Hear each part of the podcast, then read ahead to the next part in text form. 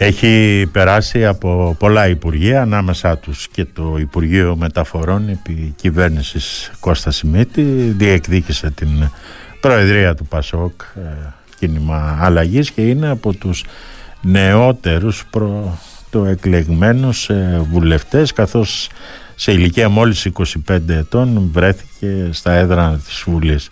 Αναφέρουμε βέβαια στον ε, βουλευτή Α Θεσσαλονίκης τον κύριο Χάρη Κασανίδη, τον οποίο έχουμε στην ε, τηλεφωνική μας δραμή. Κύριε Κασανίδη, την καλημέρα μας από το Ηράκλειο και από το Ρέντιο Μη. Καλή σας μέρα.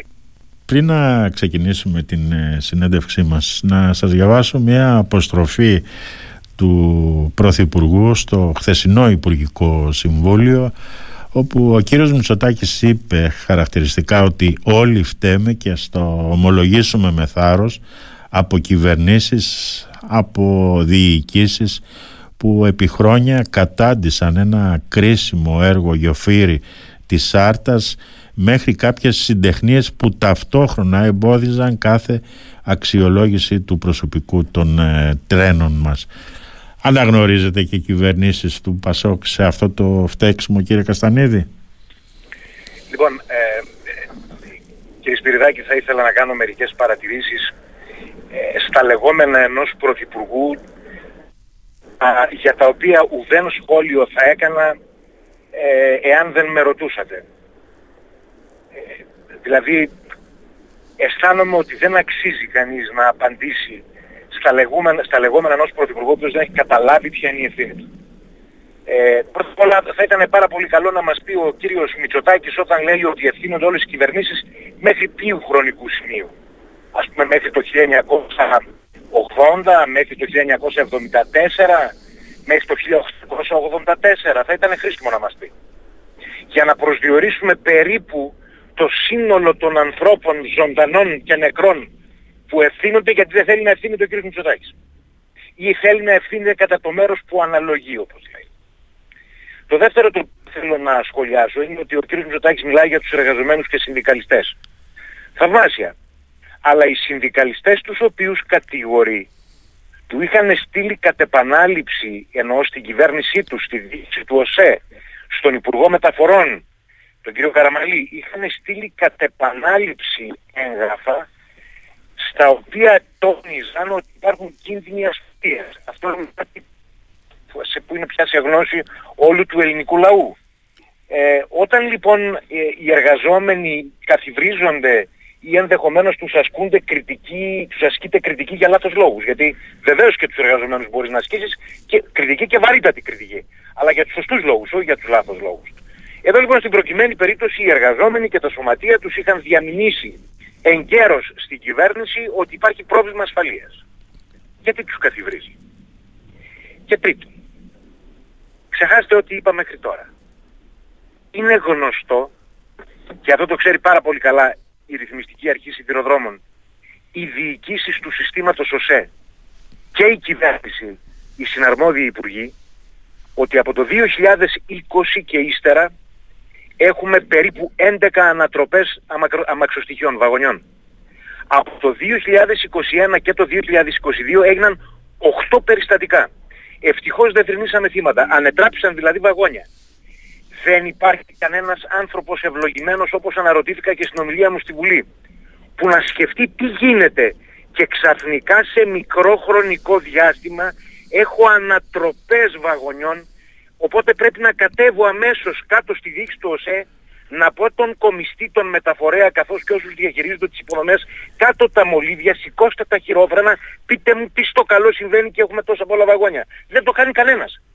Και του κυρίου Μητσοτάκη του φταίει ο οποιοδήποτε πρώην πρωθυπουργός, ας πούμε ο κύριος Καραμαλής ή ο κύριος Σαμαράς, για να μιλήσω για δύο πρωθυπουργούς από το χώρο του. Του φταίει ποιος, ο Ελευθέριος Βενιζέλος και ο Χαρίλαος Τρικούπης ή ο Κωνσταντίνος Καραμαλής; Θα επαναλάβω λοιπόν κάτι που έχω πει δημόσια. Μικρός πρωθυπουργός είναι ο πρωθυπουργός που ζητάει για λογαριασμό των προκατόχων του συγγνώμη επειδή ο ίδιος αδυνατεί να ζητήσει καθαρή και μόνη συγγνώμη για τον εαυτό του.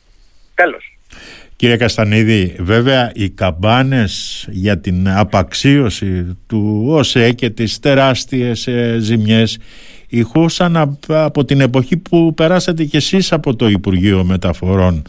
Όπως είπα Ε, προηγουμένως, 1996-97. εννοώ εκείνη την εποχή μάλιστα, το 1997, όπου μάλιστα εσείς οδηγηθήκατε και σε παρέτηση από το Α, Υπουργείο ωραία, Μεταφορών. Ωραία, ωραία, ωραία, ωραία, ωραία, αλλά είναι Όχι, για για να, διαφορετικό. βάλουμε, για να βάζουμε και κάποια πράγματα σε μια σειρά για να μπορέσουμε να Ωραία, συζητήσουμε όταν εγώ κιόλας. παρετήθηκα, καταρχήν να, να συνεννοηθούμε ένα πράγμα Ναι. και σας ευχαριστώ κύριε Ναι. Σπυριδάκη που το θυμίσετε. Ναι, Το 1997 όταν εγώ παρετήθηκα, παρετήθηκα ό- όχι γιατί συνέβη κάτι κακό. Δεν παρετήθηκα ελεγχόμενος, παρετήθηκα ελέγχων. Ελέγχων τον Πρωθυπουργό και την τότε κυβέρνηση, που ήταν η δική μου κυβέρνηση. ναι, Διότι είχαμε πει ότι θα υποστηριχθεί, θα υπάρξει.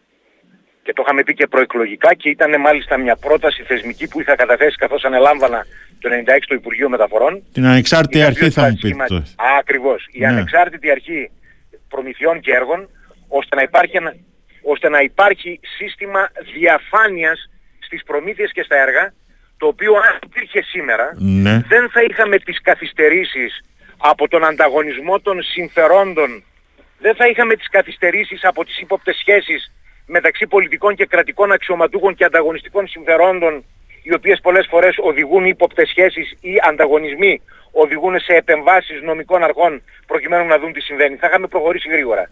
Τότε λοιπόν εγώ παραιτήθηκα επειδή η κυβέρνηση έκανε πίσω, εγώ δεν επέμενα στο να υπάρξει ανεξάρτητη αρχή συνταγματικής μάλιστα περιοπής ναι. για τη διαχείριση των, δη- των δημοσίων προμηθειών και έργων.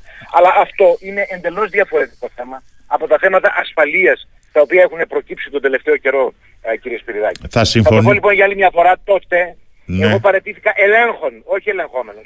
Κύριε Καστανίδη, θα συμφωνήσω μαζί σας, αλλά μπορείτε να μου πείτε γιατί τελικά δεν δημιουργήθηκε αυτή η ανεξάρτητη αρχή που ζητούσατε από το 1996 και από τον κύριο Σι- Σιμίτη, αλλά και από τις επόμενες κυβερνήσεις; Για τον απλούστατο λόγο ότι θέλει ήθος, χαρακτήρα και πνευμόνια για να συγκρουστείς με συμφέροντα.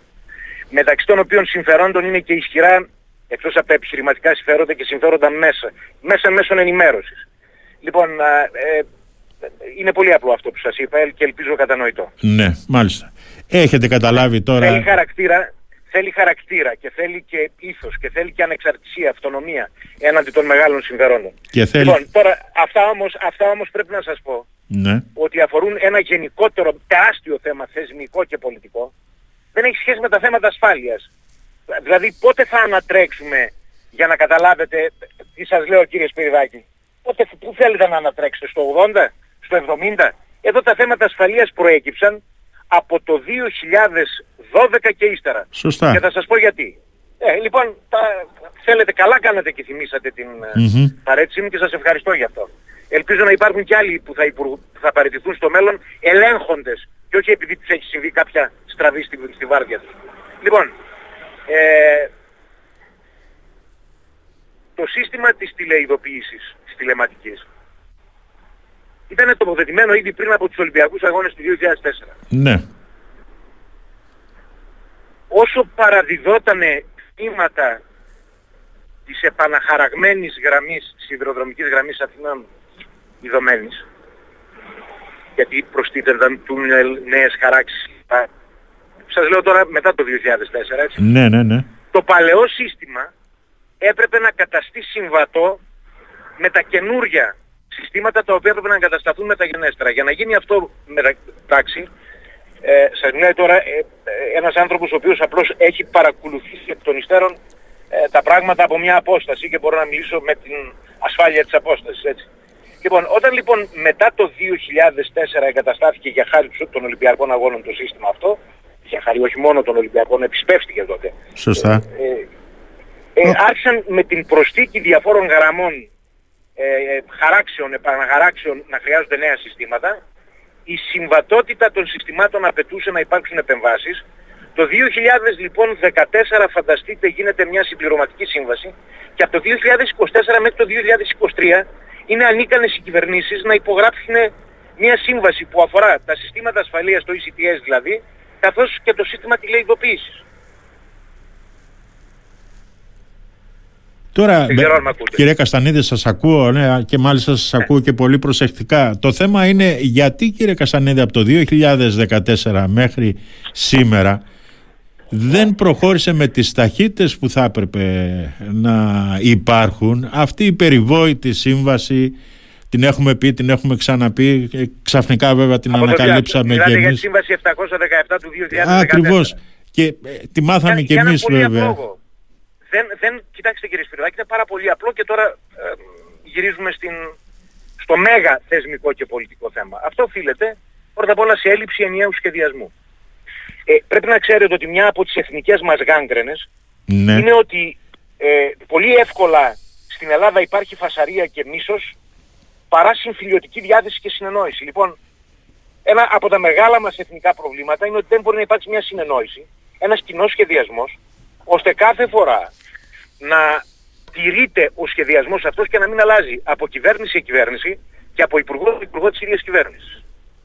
Λοιπόν, δεύτερον, η καθυστέρηση μετά το 2014 οφείλεται στο γεγονός ότι άρχισαν συγκρούσεις μεταξύ των δύο αναδόχων που τελικά οδήγησαν στην απομάκρυνση του ενός. Και σε ανάγκη επανελέγχου των συμβάσεων γιατί κάτι δεν πήγαινε καλά. Λοιπόν, όλα αυτά οδήγησαν σε μια καθυστέρηση α, περίπου δεκαετίας. Ε, δεν μπορώ να αντιληφθώ για ποιο λόγο ε, όταν γνωρίζει στο τέλος η κυβέρνηση το 2000, δηλαδή 21 και ύστερα, ότι εξ αυτών όλων των λόγων έχουμε περιστατικά εκτροχιασμών. Δεν αντιλαμβάνεται, ο κοινός νους χρειάζεται ότι κάτι συμβαίνει, ώστε επαναλαμβάνω να ζητήσουν αμέσως αυτό που σας είπα, έλεγχο του ζητήματος, άμεσες επεμβάσεις, και να γίνουν οι απαραίτητες ενέργειες πριν κινηθούν χωρίς ασφάλεια τα τρένα. Να ξανακινηθούν δηλαδή με ασφάλεια τα τρένα. δεν μπορώ να καταλάβω. Είναι δυνατόν, επαναλαμβάνω για άλλη μια φορά, να έχεις 8 εκτροχιασμούς το 2021 και ύστερα και να μην έχεις κάνει απολύτως τίποτα.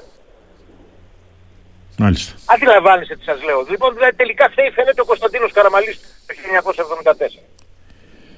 Τώρα για να αλλάξουμε και θέμα κύριε Καστανίδη, όπως όλα δείχνουν και με βάση βέβαια και τις τελευταίες εξελίξεις οδεύουμε για εκλογές τον Μάιο.